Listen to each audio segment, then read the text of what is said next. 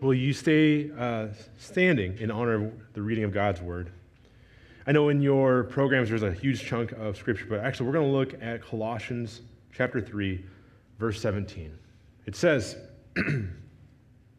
And whatever you do, in word or deed, do everything in the name of the Lord Jesus, giving thanks to God the Father through him.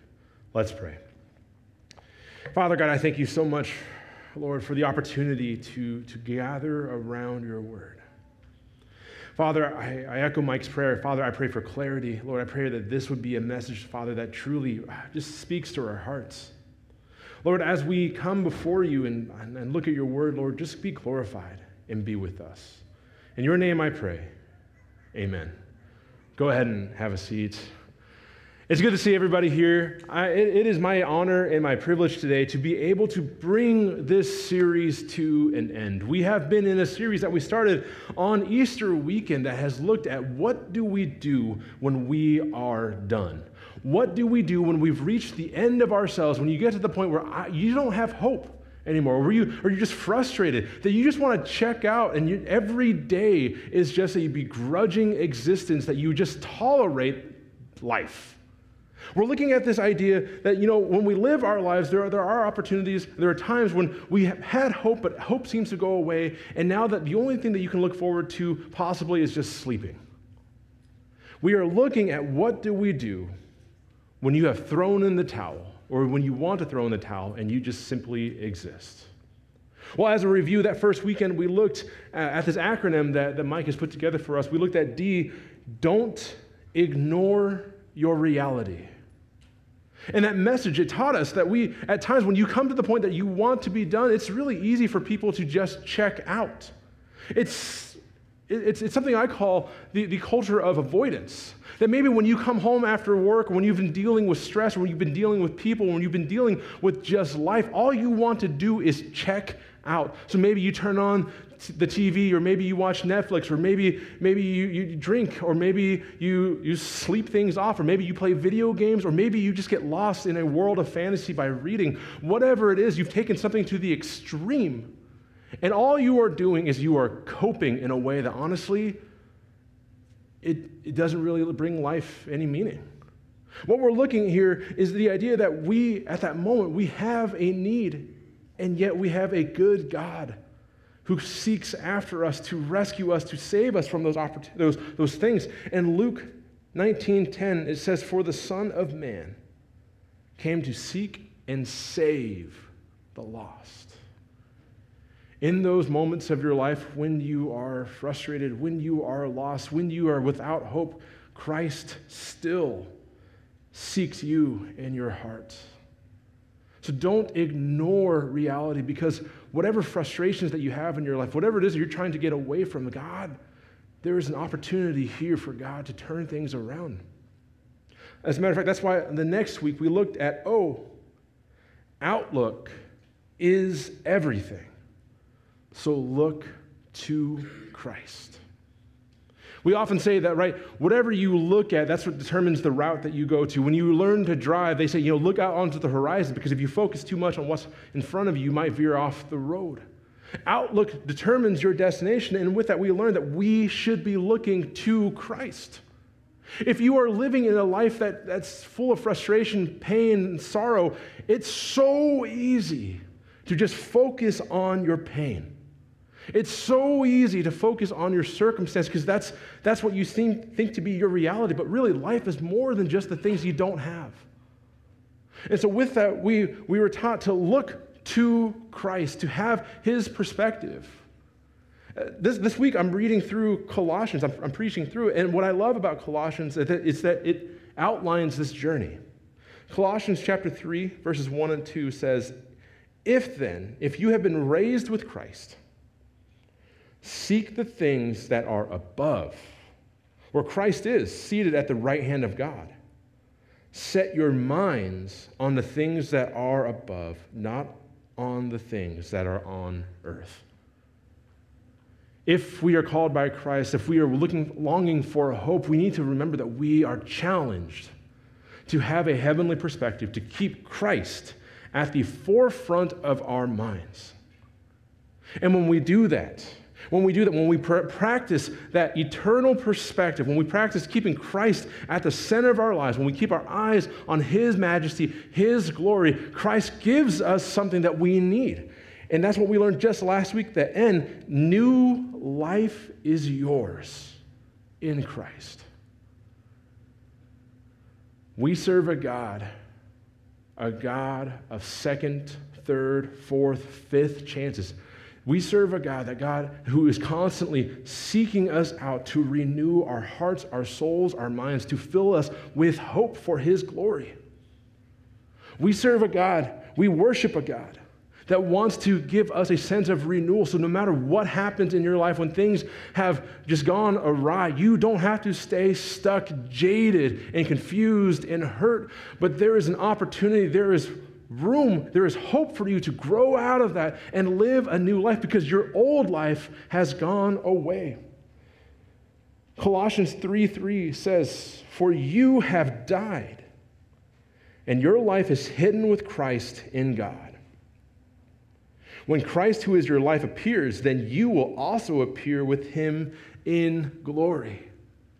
That your sin, your brokenness, all those things have been crucified with Christ. And we now have a new life in Him. We have hope in Him. We have the power in Him. And if you've been following along with this series, the next question then would be if we have this new life, how is it that we continue to walk in that? How do we cultivate that? How do we grasp, grasp the glory how do we grasp the power? How do we grasp that hope?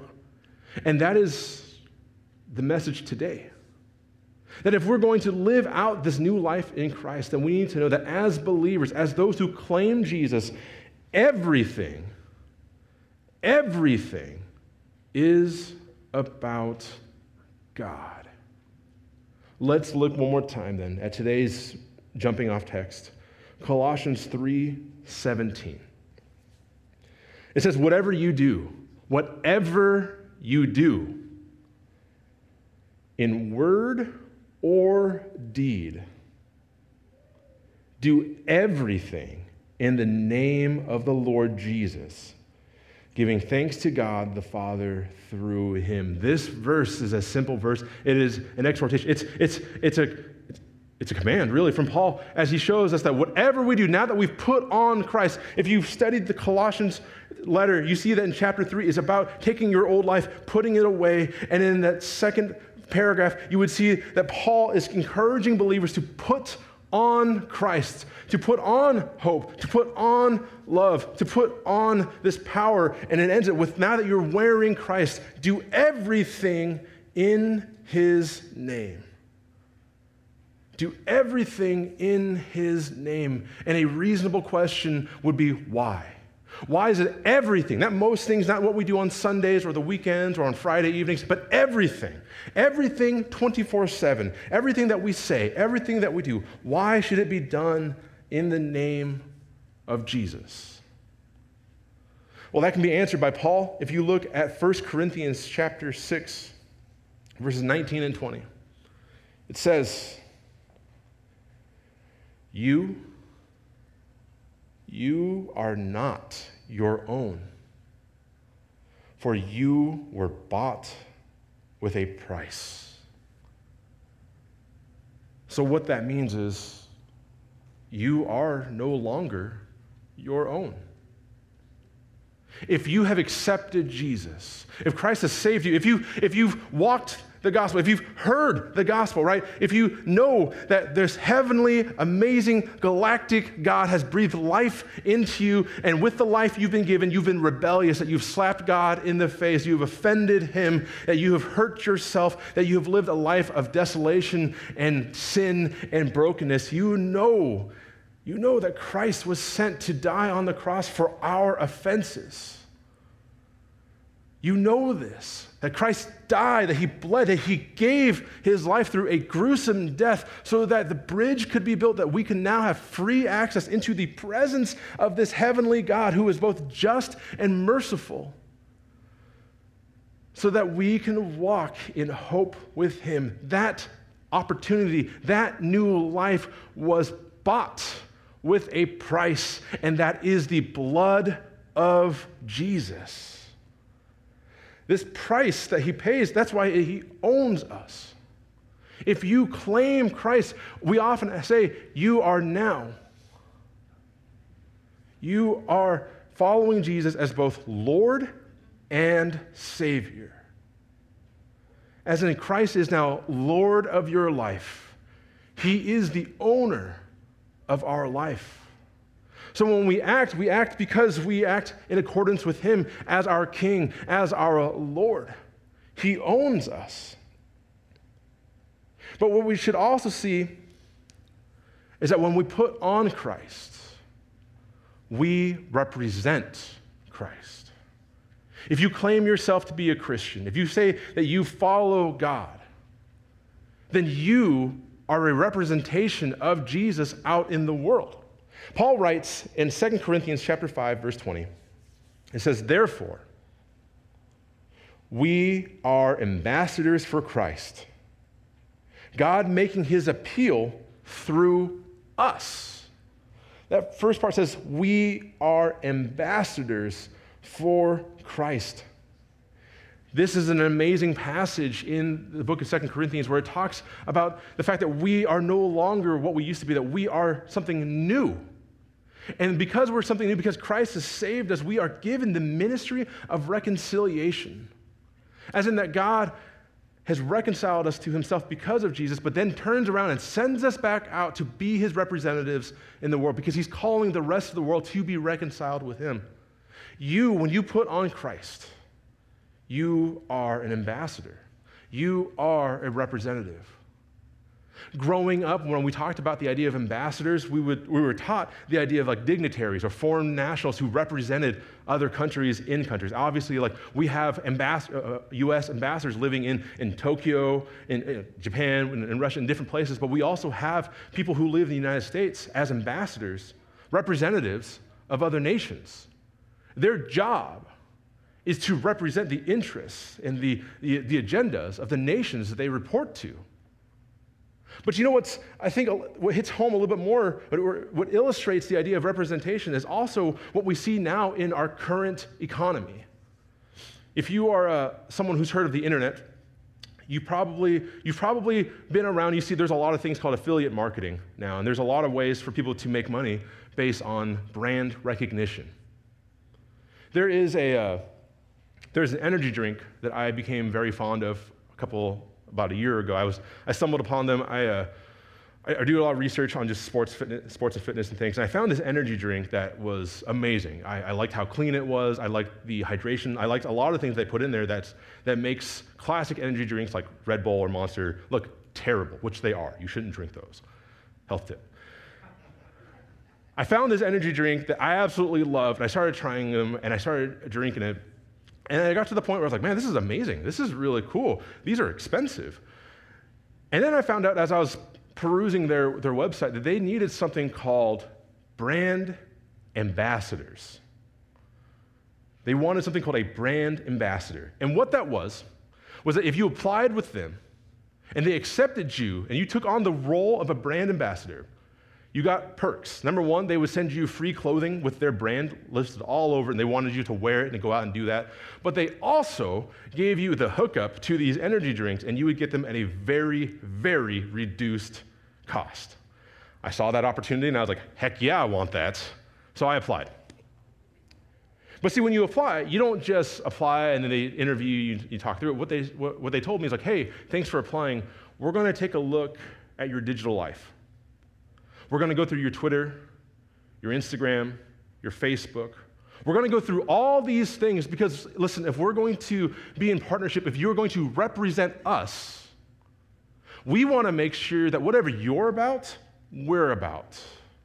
That there's nothing in your life, nothing that you promote that is contrary to what we're about. Because if you are about something that's not what we're about, we don't want to be involved with you. We don't want you wearing our name out in public. We don't want us to be officially associated because you would misrepresent us. For them, that was the definition of a brand ambassador. In many ways, that's what's happening here when Christ calls us to be his ambassadors, to have the hope that God offers, to have the power and the joy that Christ offers to us. We put him on, and when we put him on, we represent him, and it's our responsibility to not misrepresent him. If you're wondering, I didn't get the, the sponsorship. Um, the, what they cited was, hey, Andrew, you're, you're, you're, good enough in the sense of content, but uh, you're not very popular on the internet, so it wouldn't do us any good. And I said, I'll be back. I, I will be. But the idea here, then, is if we're called to be ambassadors, and that we can misrepresent Christ though we wear his name, the question is is that possible for a Christian to accept Jesus and to misrepresent him? Is it possible for us to claim Christ, to put on the, the Jesus swag, and, and still misrepresent him? Well, it is. We're going to look at obstacles to the true reality that we have in Christ. In 2 Corinthians chapter 6 verse 1, it says, working together with him. So this is Paul talking about working alongside the, the movement of God. Working together with him, then, we appeal to you not to receive the grace of God in vain. We appeal to you not to receive the grace of God in vain. You need to understand the context of, of this passage. The Apostle Paul with the Corinthian church, they were a little bit at odds. They were, the Corinthian church at, one point was this church that was thriving, it was growing, it was part of the city of Corinth. And when Paul left, there were other teachers who came in and started teaching false things in this church who claimed Jesus, started to do and teach things that were contrary to the gospel. And they started to question whether or not Paul was truly an appointed apostle. And Paul goes on to talk about more and more about how we know that he is an accredited follower of Jesus. But then he turns it around on them and he says, You, you church, are misrepresenting Jesus as you have claimed his name and you have done so in vain. You have done so in vain. So, what this tells us from a simple observation is that Christians can receive Jesus in vain. And they can take on the name of Christian of Jesus, saying of, of a Jesus follower in vain. Because look at the context. This isn't written to non believers. This isn't written to people who don't, aren't aware of Jesus. This is written to a church. This is written to people who claim to follow Jesus, who gathered regularly to hear some sort of teaching. And we see here that it was very possible for a church, so the individuals as well within that church, to take on the name of Christ and to do so in vain. Vain, definition of which is of, of no effect. Nothing happens with it. That they received Jesus, and whatever was supposed to intend to happen the power, the hope, the joy, the deliverance from sin it doesn't happen. If you're studying that, I think you would ask yourself, well, why? What happened here? What happened here that someone could understand the gospel in a moment and have the spark of, yes, I need Jesus, and then to receive it. And then later down the road, it just kind of peters out and nothing happens. And yet they still claim to be a follower of Jesus. Well, if you actually continue to read that same chapter in chapter 6, you would get to verse 12, and it says, You are not restricted by us, but you are restricted in your own affections. So, that first part, when Paul says you are not restricted by us, what he is combating is this, is this victim mentality. It's this idea that the, the, the, Corinthians looked at Paul and said, Well, maybe you're not that good of a teacher. Maybe, maybe if you were so good at following Jesus, why is your life so terrible? Why have you suffered? Why have you had shipwrecks? Why have you had no money? Why have you gone through all these things? And Paul, for this whole section right up to it, he tells them, It's for the glory of God that I suffer. It is for the glory of God that I've gone through shipwrecks, through stonings, through murder attempts, on all these things. And when he tells them, like, listen, the fault here isn't on us. We haven't restricted you. You are restricted by your own affections. Well, what is he getting at? The word affections, in this context and in, in the original language, it refers to the innermost part of a person. It is the bowels of the person. And in that time in history, they looked at that as that was the seat of people's emotions and thoughts. It's like that gut feeling. Today, we would equate it with the idea of someone's heart, right? That we would say, whatever it is, like you, you listen to, whatever drives you, it's that. But ultimately, what it boils down to is this emotional thinking. It's this emotion, emotion driven life. And so, what we see here is that we rob ourselves of new life when we get emotional. That Jesus, if he calls us to a new life, it's great, but you know what can get in the way of that? Is if we get emotional about things. As if we allow our emotions to drive us. And that happens, right? When you focus on the reality you create for yourself, when you focus just solely on your pain, when you take your eyes off of Christ and not see the greater reality, when you don't stay focused on Him, when you do that, of course you're going to feel terrible and all these things. And so that's what you focus on. And so you start to make these decisions, these choices that are all based on emotions, and it might hurt you in the end. Have you ever emotionally ate?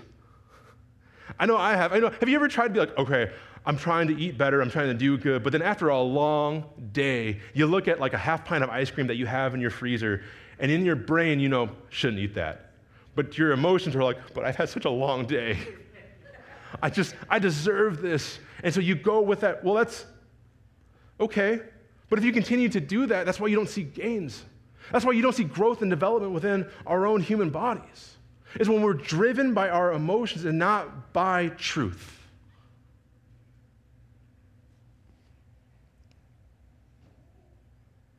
I think oftentimes, well, this, this needs to be said because there are times when you talk to, to people, they like to downplay emotions. And I don't think we should do that either. Because you could walk away from this section right now and be like, okay, I should just negate anything that I think and feel. That's not what we're saying at all. Because emotions, happiness, anger, joy, sorrow, those are all part of the human experience that is created in the image of God. Our emotions are a very true part, part of us. To be driven by your emotions is to be emotional. But one thing that we should consider is the fact that we should be in tune with our emotions as well. And what that looks like is this. Every now and then, I, I work with kids, like older kids too, and they do things that upset me. Has that ever happened to you? Yeah. And there's a real part of me that after I've told them something five or six times, my patience is like, like my frustration is high. And I just want to like, right? But if I act emotionally towards a child who, honestly, in many ways, is trusting me to guide them, to protect them, to walk with them, I'll hurt them more than I'll help them. So, oftentimes in myself, as I work with kids and they are being who they are, I have to see what's going on. They'll do whatever it is they're doing, and I can feel it, and then I have to just acknowledge my, to myself, not, not to push it down and go away, but I have to acknowledge this kid is making me mad. But now that I've acknowledged that, it also allows me how should I respond instead of react to what's happening here? It's not a pushing away of what I'm thinking or feeling, but it's an acknowledgement as to what's happening, to be in tune with that. so that I can respond in time and in, in turn, to be helpful, to be, a, to be a blessing, as opposed to being a hindrance.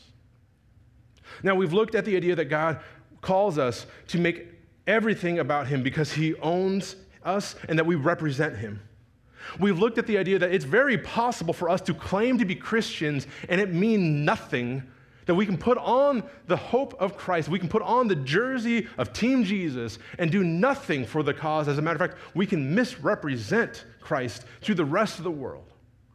But then the question then is how? How can we make everything about God? If we want to walk in this new life, this new life of hope, and if we're called to, to leave behind the pain and the frustration that we once to have, and we want to walk in hope, in love, and in unity with this God that created us, how do we make everything about God? There's a couple things I want to share with you. The first comes from Colossians chapter 3, and it's it's a beautiful section because verse 17, what we read earlier, says, Do everything in the name of the Lord Jesus. Then Paul goes into a section about roles. That Paul lays out this idea that if you're a husband, you should act this way. If you're a wife, you should act this way. If you're a parent, you should be this way. If you're a child, you should act this way because when you do those things, when you play out those roles, you are doing so in a way that honors God. You have roles, live those roles in a way that honors God. He sums it up in Colossians chapter 3, verses 22. It says, or 23, it says, Whatever you do, whatever you do with those roles, work heartily as for the Lord and not for men, knowing that from the Lord you will receive the inheritance as your reward. You are serving the Lord Christ. That means that means every role that you have in your life, though you, if you're an employee and you're working for an employer, you have that role that's been given to you by God. And then you do that work, you shouldn't do it just for that person, but you should know that God is there, that that was a part of your calling, that you should honor God in that. Even if you work for yourself, guess who you really work for? Your customers. You do these things as if you are serving God Himself because you are. What we see here is that we are to connect all of your roles and your responsibilities with Jesus. If we want to make everything about God, then you have to connect all of your roles and responsibilities with Jesus. As I reflected upon that this, this week, I had to ask myself, what are the different roles that I play? What are the different responsibilities that I have? What are the different hats that I wear throughout the week?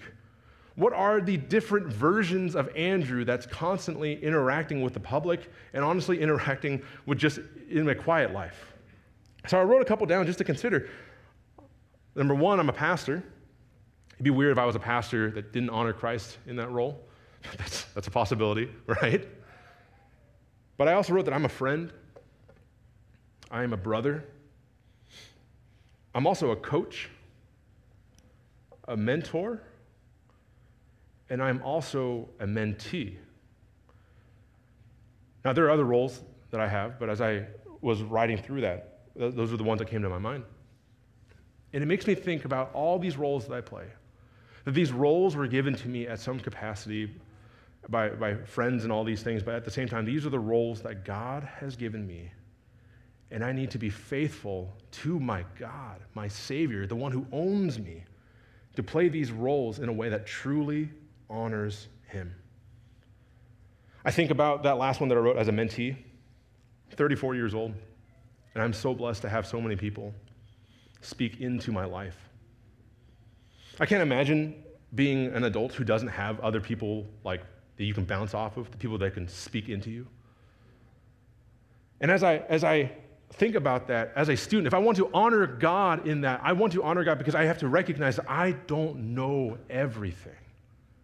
That I want to become the man that God has created me to be. So I need to, in humility, listen to the people who are speaking into my life. That honors God. That's about God as I want to walk with Him. But also, as a, as a, as a coach and a mentor, I work with a lot of students. There are things that I need to remember so that I can honor God, because God has placed these students in my life. And as I prepare for the weekends or the midweek things like that, as I prepare to meet with them one on one, I can't just haphazardly do this because this is about honoring God and what He has brought to me. And I need to make sure that this is about Him and leading these students to Christ. So, what about you? What roles do you play? What hats do you wear? There's nothing, there's no hat, there's no responsibility, there's no area in your life that doesn't fall under the lordship of Jesus Christ because you represent him in all areas and he owns you. If you, th- th- that's a challenge. But here's the cool thing is if you are thinking through that, you can get to the point where you might start to recognize that there are some things that you're about that honestly have nothing to do with God. And maybe you're like finagling the thought process. You're like, oh man, you know what? This is about God. And you have to take like three or four steps in your brain to say, like, this is how it connects with God. You can just get rid of it. Honestly, you could probably cut it out. Or there's an area there for you to repent of. Odds are that very thing that you're fighting to keep in your life, even though it's, you have to fight to make it about God, that's probably the very thing that's killing you. So connect all your roles and your responsibilities to Christ. And the second thing you can do to make everything about God, probably my favorite thing, is that you are called to fan the flames of your faith fan the flames of your faith. Paul wrote to his mentee Timothy in 2 Timothy chapter or 2 Timothy 1, 6 and 7. It says, For this reason,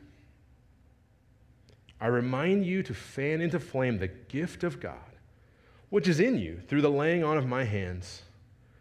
For God gave us a spirit, not of fear but of power and love and self control. If you are walking with Christ, the Spirit of God dwells inside of you. It is not a spirit of fear, it is not a spirit of anxiety, but a spirit of love, power, and self control. But there are times, though, that we're, we're out of sync.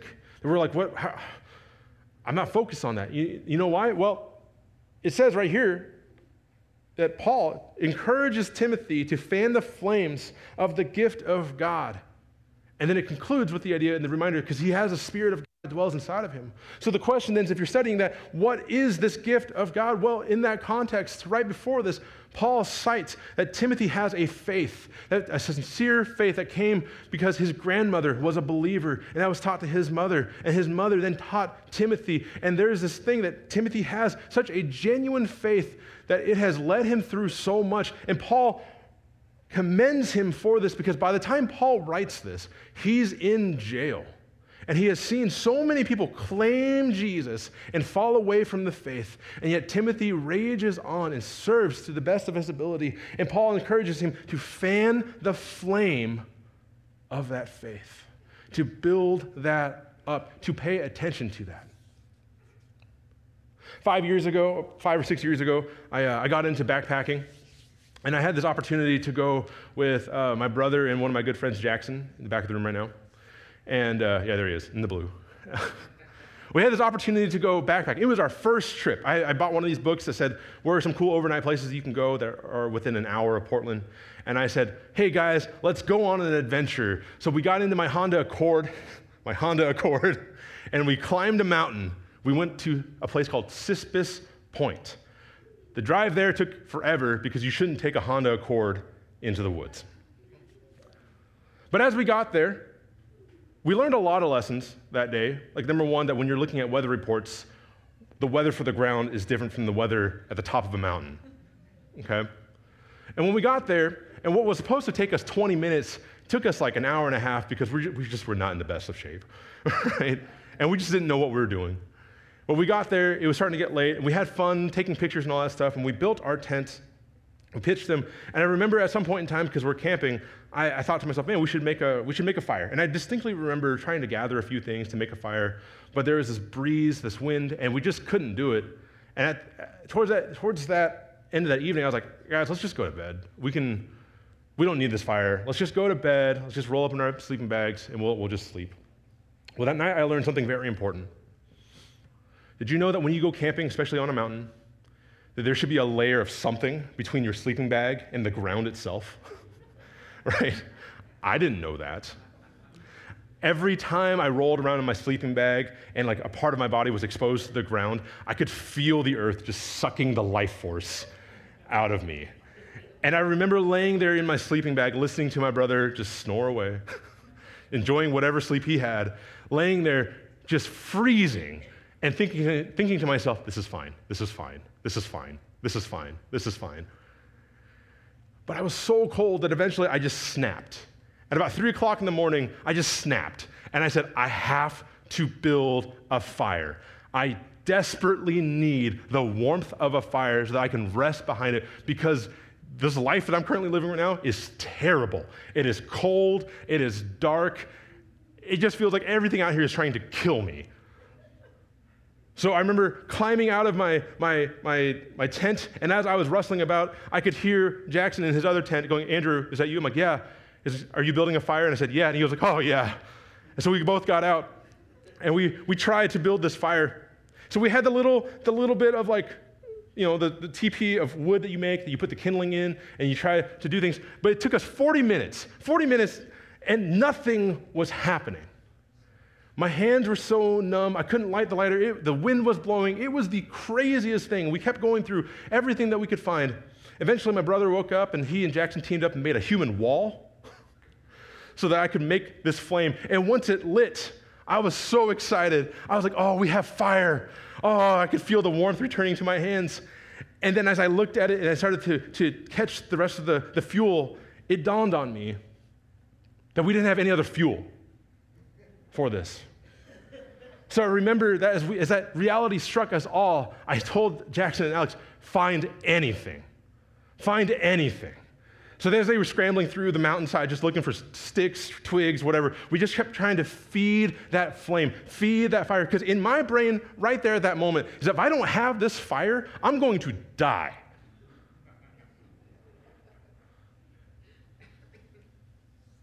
Friends, if you don't fan the flames of your faith, you're going to die. If you don't look at the reality of the fact that God has called us close to Him, that God has given us a gift, that God has given us a spirit of power, of love, and self control, and all these things, but you don't fan that focus on Him, you don't fan that flame, you don't continue to to, to attend the fire of your soul and turn your heart towards God, and that flame starts to go out, you start to feel it. And if we're going to make everything about God, that means you need to be paying attention to your heart, your faith. And is it towards God? Because you desperately need that fire. Now imagine this Imagine this as a church. That if we were to come together, and if we were to be a people that truly continued to fan the flames of our faith, that we were on fire for Him, that we would see these people overcome and be delivered from the sins of their life, to, to go from a point of being I'm done to being on fire for Christ, to see genuinely the hope, the redemption, the power that is in Christ, then we would be a fiery beacon for the rest of this world that so desperately needs that fire. So, friends, as I close this message, I, I would challenge you with this. Since you, if you are a believer, have a new life in Christ, Are you making everything about God? Is He at the forefront of your decisions and your thoughts whenever you're living your life, whatever role that you're playing, whether you're a teacher, or maybe you're a librarian, or maybe you work at the mill, or maybe you're just a friend, or maybe you're a spouse? Is Christ in the midst of those thoughts? And are you submitting to His leading? Because for us to continue to walk in that new life and that new hope, everything, everything is about God. Let's pray. Father God, I thank you for your word. I thank you, Father, that you, Lord, you have given us new life, that you have given us hope, that you have given us, Lord, redemption through your Son, Jesus. I pray, Father, that as a people, that we would never take lightly the sacrifices that were made for us to have this connection with you. I pray that we would be a church, Lord, that would just continue to foster that connection, Lord, to fan into flame our faith. Lord, so that we may continue, Father, to find hope. Father, I pray that as we live our lives and as inevitably we lose our way here and there, as we get to a point in our lives where we want to say, I'm done. Father, I pray that you would remind us of the truths that you have been teaching us. Be glorified in our lives. In your name I pray. Amen. Have a seat. You know, today what Andrew did is he he kind of put the exclamation point on the end of this series that we've been we've been walking through for the last four weeks and i want to take just a moment and i want to kind of with a broad brushstroke i want to remind you where we've been i want to remind you of the journey we've been on for the last month and and hopefully allow that to uh, to kind of become solidified in your mind because we started this series saying, What do you do when you're done? What do you do when you're at the end of your rope? What do you do when you, you, are really good at putting the smile on the outside, but internally you're saying, Gosh, I don't know how to go forward. I'm tired of this or that. I'm, I'm tired of my struggle with sin. I, I feel uh, overwhelmed or lonely. I feel depressed and, and, and so discouraged. What do you do? And so the journey we've been on, we said, let's start by no longer ignoring our reality. We said, don't ignore your reality. Remember the story of Zacchaeus? He, he was a traitor. He was a thief. He was a, a scoundrel. He made his money off of abusing other people. And then when he came to the point where, where he looked at the reality of who Jesus is and the reality of who he was, it brought him to that spot of, of repentance in Jesus' words, he says, Today salvation has come to this house. We said, start there. Don't ignore your reality. But, but then the next step is don't, don't sit there in your reality. Don't say, well, you know what? I've messed up and I'm a loser and I hate myself. And so I'm just going to sit here in my mess forever. We said, don't do that. The next step was, was outlook determines outcome. And so we said, look to Christ. Hebrews 12 says, looking to Jesus, the founder and perfecter of your faith. We said, put your eyes, put your attention on Jesus and who he is as the sinless Son of God and, and on what he's done in his sacrificial death to pay the price for all of our sin and all of our shame, and then to be resurrected from the dead. We said, okay, don't ignore your reality. D, O, on Christ look. And then last week we said N, said, because of what Christ has done, new life is yours to walk in. You have been given a brand new life. We looked at Romans chapter 6, where it says, How can we who have died to sin continue to live in it? And the point there is, is you've been freed. Sin no longer owns you. It no longer controls you. It no longer has the, the power over you. You have been given a brand new life. And so then what Andrew did today, he said, okay, how do you continue to walk in that new life? And here's the very simple, not always easy, but simple answer make everything in your life about God. Everything's about Him.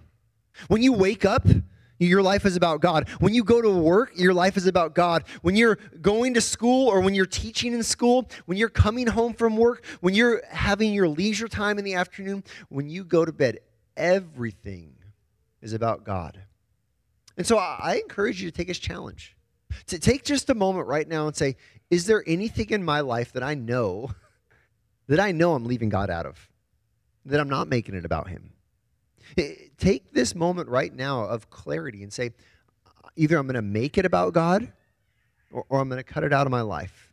I'm going to walk in the new life and make everything about God. If you're willing to do this, and if you're willing to remember this in those moments when you're done, here's what you can find. You can find the real hope of the gospel. Not, not a watered down gospel, not a, hey, just be happy. You can find the real hope no matter what you're experiencing of Jesus and his death and resurrection and what it means for you. That's really been our prayer over the last month. That's our hope for you, that you could find that hope and that joy. Well, thank you so much for being here. I hope this has been meaningful for you. Today, we're going to conclude with one more song. Uh, we're also going to receive an offering for those who are part of Valley.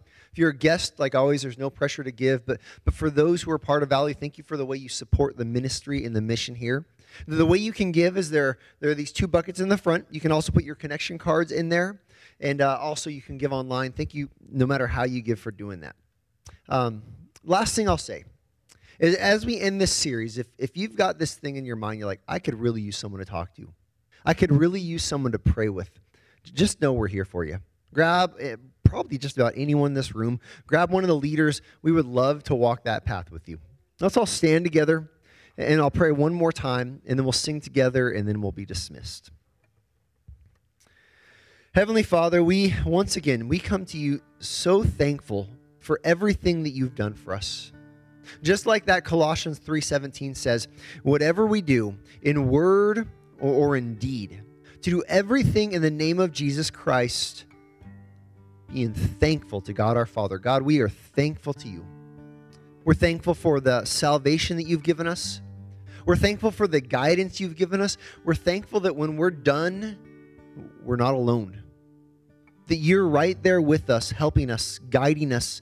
You've given us salvation in Christ. We thank you that when we're done, we're not alone because you've given us a church family to care and support. And God, I pray for each person here and every person online. I pray that in this moment they would sense your love and your care. I pray that you would give each of us a an awareness, a clarity of those things in our life that that we've made about ourselves, our our greed, our lust, our anger, our selfishness, our our sin. And God, I pray in this moment we would we would turn away from those things and we would now make everything in our lives about you. Because, because your son Jesus gave everything to save us. And we pray this all in his name. Amen.